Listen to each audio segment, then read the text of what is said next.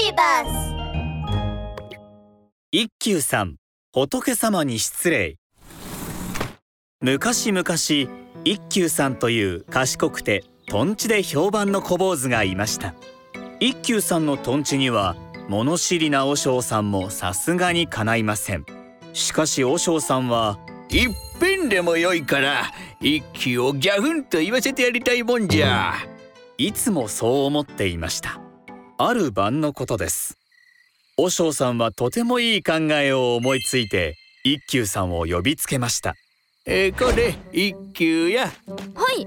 何でしょう和尚さん。わしはうっかりして本堂のろうそくを消し忘れてしもうたようじゃ、えー、火事になっては仏様に申し訳ないから消してきてくれんかの早速一休さんは本堂へ行きました。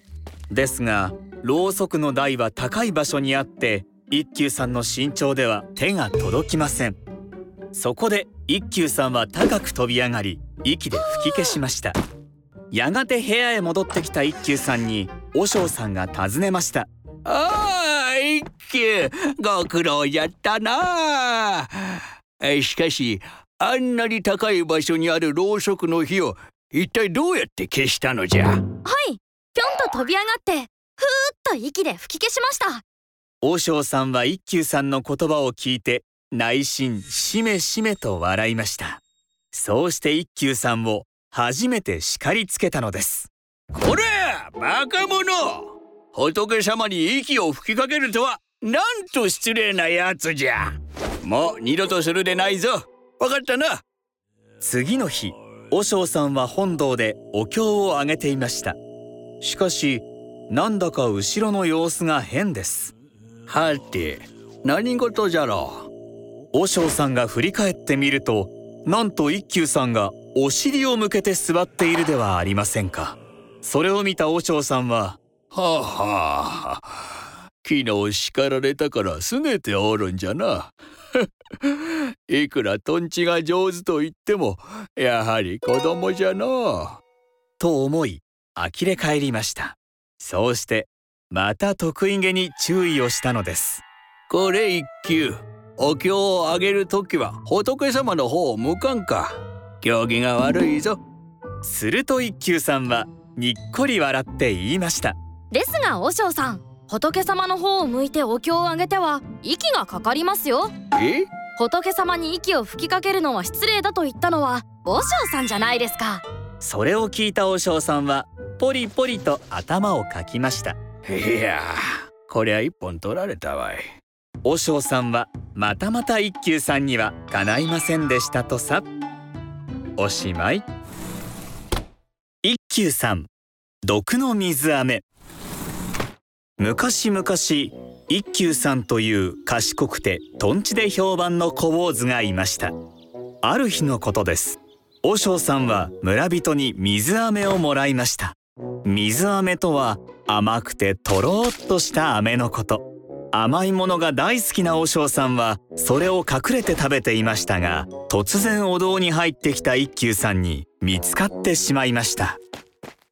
和尚さん何を食べているのですか？そう尋ねてくる一休さんに和尚さんは嘘を言いました。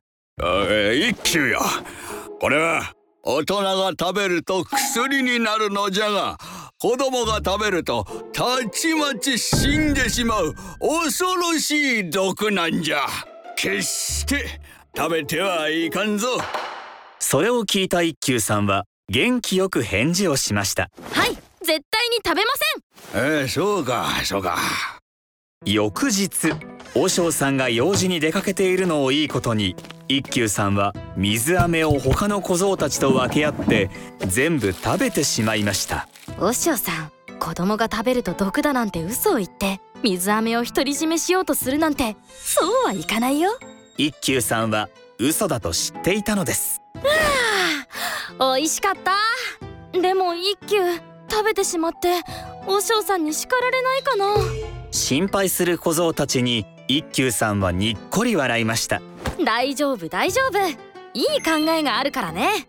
それからしばらくして和尚さんが用事を済ませて帰ってくるのが見えると。よし今だ。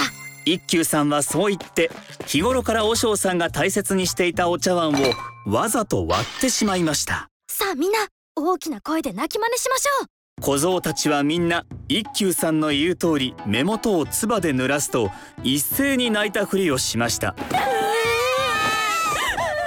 帰ってきた和尚さんはみんなが泣いているのでびっくりです。おおこりゃ何事じゃ。喧嘩でもしたのか？あこれこれみんな落ち着きなさい。そして一休よ。あどういうことか説明してくれんかな？すると一休さんが泣きながら言いました。和尚さんの大切な茶碗を割ってしまったのです。お詫びに毒の水飴を舐めて死のうと思いましたが全部舐めても体はピンピンしたままです。どうしたらいいのでしょう。その話にさすがの和尚さんも怒ることができませんおりゃしてやられたわ。それからというもの和尚さんが村人にもらったお菓子はみんなで分けることにしたそうです。おしまい。